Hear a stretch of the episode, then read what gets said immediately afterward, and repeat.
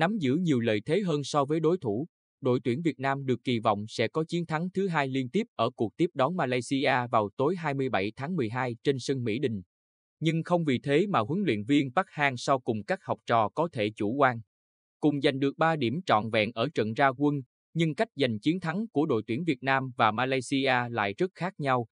Trong khi Tiến Linh cùng các đồng đội có trận đấu tưng bừng, dễ dàng vượt qua đội tuyển Lào với tỷ số 6-0 thì những chú hổ suýt chia điểm với chủ nhà Myanmar. Đội hình của tuyển Malaysia hiện có nhiều thay đổi so với trước đây, với sự xuất hiện của một số cầu thủ nhập tịch. Lối chơi của họ trong trận ra quân nhận nhiều chỉ trích khi cỗ máy vận hành không trơn tru và chưa cho thấy bóng dáng của một ứng cử viên vô địch. Trên thực tế, Myanmar chưa bao giờ là đối thủ dễ chịu, ngay ở những thời điểm họ chưa được liệt vào danh sách có khả năng tranh chấp ngôi vương ở khu vực Đông Nam Á. Đá trận đầu tiên trên sân đội bóng có lối chơi nổi tiếng máu lửa thực sự không hề dễ dàng, nên việc các cổ động viên nhà trách móc thầy trò huấn luyện viên Kim Pan Gon có lẽ hơi sớm. Nhiều đội bóng lớn trên thế giới cũng phải nhận cú sốc ở trận ra quân, điển hình là tuyển Argentina tại World Cup 2022 với trận thua Ả Rập Xê Út. Màn trình diễn của đội tuyển Malaysia còn được các chuyên gia cho là họ đang giấu bài và đó cũng là thông tin không thể phớt lờ. Bởi trong những năm gần đây, bên cạnh đội tuyển Thái Lan, những chú hộ chính là đối thủ gây ra nhiều khó khăn cho đội tuyển Việt Nam nhất.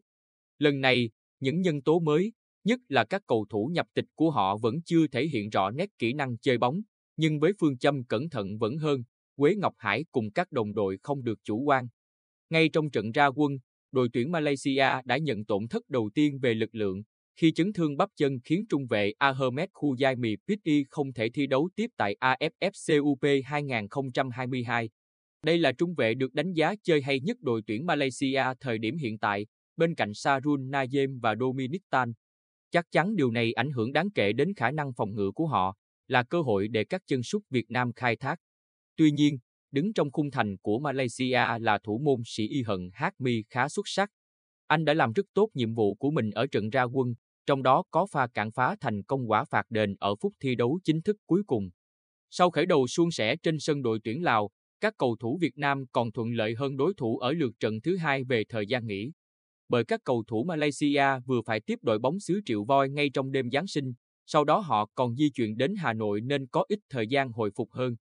Về lực lượng, ban huấn luyện đội tuyển Việt Nam thông báo chấn thương của Quang Hải không nghiêm trọng và anh có thể ra sân ở trận đấu kế tiếp.